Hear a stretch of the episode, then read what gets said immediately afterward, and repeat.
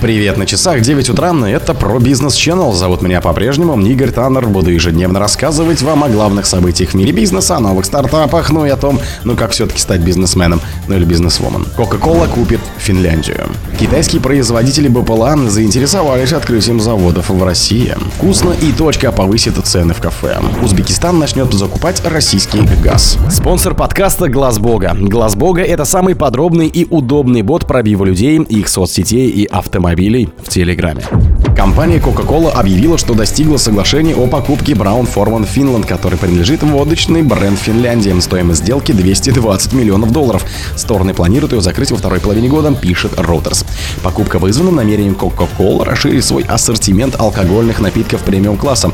В компании отметили, что Финляндия ведущий бренд водки в Центральной и Восточной Европе. Ее начали выпускать в 70-м году.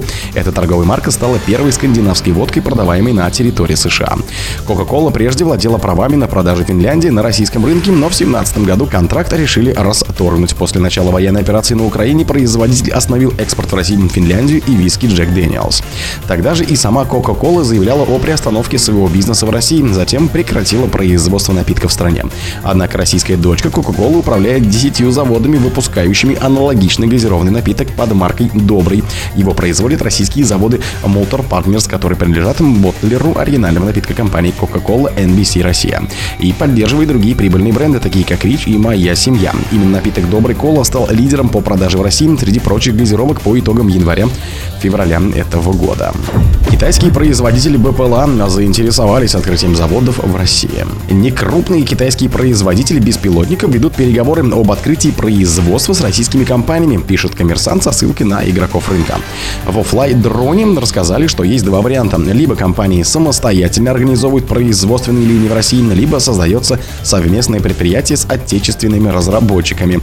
О заинтересованности компаний из Китая в производстве в России сообщили в Geo Innotor. В числе потенциальных инвесторов Zero Zero, FIMI и AEE. Минимальная стоимость беспилотников в этих компаниях 14 тысяч рублей, рассказал источник. Другой собеседник издания подтвердил информацию о переговорах между несколькими российскими и китайскими компаниями о совместном выпуске крупногабаритных сельскохозяйственных дронов. Гендиректор Русдрона Порта Николай Ряшин рассказал, что китайские производители не заинтересованы в локализации выпуска из-за небольшого размера российского рынка. Им интересно продавать свою продукцию множеству стран. Массовое типичное производство тем самым снижая себестоимость продуктов. Вылезать в локализацию интересно только при большом гарантированном заказе, считает он. Произведенные в России беспилотники будут стоить дороже выпущенных в Китае, полагает еще один собеседник издания. Он также подтвердил небольшую долю продаж в России для китайских компаний. Председатель Русско-Азиатского союза промышленников и предпринимателей Виталий Манкевич счел, однако, российский рынок быстро растущим и выразил уверенность, что DJI и другие крупные китайские бренды не пожалеют все-таки, что приняли участие в локализации чтобы не терять западных клиентов, а небольшие фирмы изучат такую возможность. Производство в России может стать для китайского производителя конкурентным преимуществом, особенно если попадает под программу господдержки, добавил он. По словам другого источника, издания китайские компании заинтересованы в этом из-за проблем с сертификацией, так как Федеральная служба по тех и экспортному контролю ограничила сертификации ввозимых дронов, поскольку они работают на тех же частотах, что и оборудование МЧС, МВД и так далее. При этом в апреле Госкомиссия по радиочастотам при Минцифры выделила частоты диапазона 5,03 и 5,09 ГГц для управления дронами. Китайские дроны работают на частотах Wi-Fi 2,3, 2,5 ГГц, 5,7, 5,8 ГГц. Такое оборудование подлежит сертификации или нотификации ФСБ и ФСТК.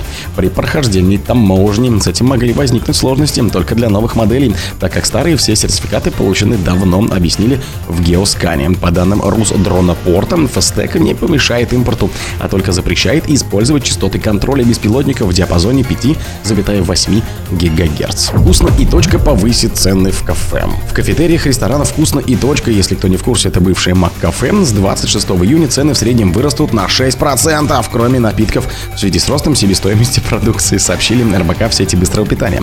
В кафе продают пирожные и торты. В то же время во вкусно и точка сохраняются более низкие цены, чем у конкурентов, рассказали в компании. Цены в сети ресторанов поднимались несколько раз прошлым летом в компании объясняли это ростом закупочных цен. Затем в октябре повысили стоимости шести позиций бургеров. Это чизбургер, двойной чизбургер, грант, двойной грант, грант делюкс, биг спешл джуниор подорожали на 5-10%. Первый год работы компании система БПО, которая управляет структурой «Вкусная точка», получила убыток в 11,3 миллиарда рублей по сравнению с 2021 годом. Следует из отчетности организации. Выручка по сравнению с 2021 годом снизилась на 2,3% до 73,5 миллиардов рублей. В компании назвали сравнение показателей некорректным, так как заведения не работали несколько месяцев. Было сделано много инвестиций, не сразу перезапустили доставку и другие сервисы. В прошлом марте, после начала военной операции на Украине, американская корпорация Макдональдс приостановила работу своих 850 ресторанов в России. Она решила покинуть российский рынок, пояснив, что дальнейшее владение этими активами больше не целесообразно и не соответствует ценностям компании. Российский бизнес Макдональдс выкупил бизнесмен из Кузбасса Александр Говор, который управлял по франшизе 25 ресторанами в сети. В июне сеть открыла первый ресторанный под названием «Вкусно и точка». Узбекистан начнет закупать российский газ. Россия начнет экспортировать газ в Узбекистан. Поставки начнутся с октября объемом 9 миллионов кубических метров в сутки. Годовой объем составит порядка 2,8 миллиардов кубов, сообщила узбекская Минэнерго. Соглашение на двухлетний срок подписали 16 июня на ПМФ представители «Газпром Экспорта», УЗ «Газтрейдом» и узбекского Минэнерго, но подробности власти раскрыли только сейчас. Также приняли дорожную карту по подготовке газотранспортной системы Узбекистана к получению газа. Ташкент не раскрыл сумму контракта, но отметил, что она согласовывается исходя из рыночных цен в регионе, а также текущих цен в нашей республике и планируемых реформ на основе рыночных принципов. В соответствии с вышеупомянутой дорожной картой было учтено, что ранее природный газ направлялся в Россию транзитом из Казахстана по газопроводу Средней Азии-центра, а в настоящее время газ поставляется в Узбекистан по реверсивному режиму. Реверс отметили в министерстве. О других событиях, но в это же время не пропустите. У микрофона был Игорь Таннер. Пока.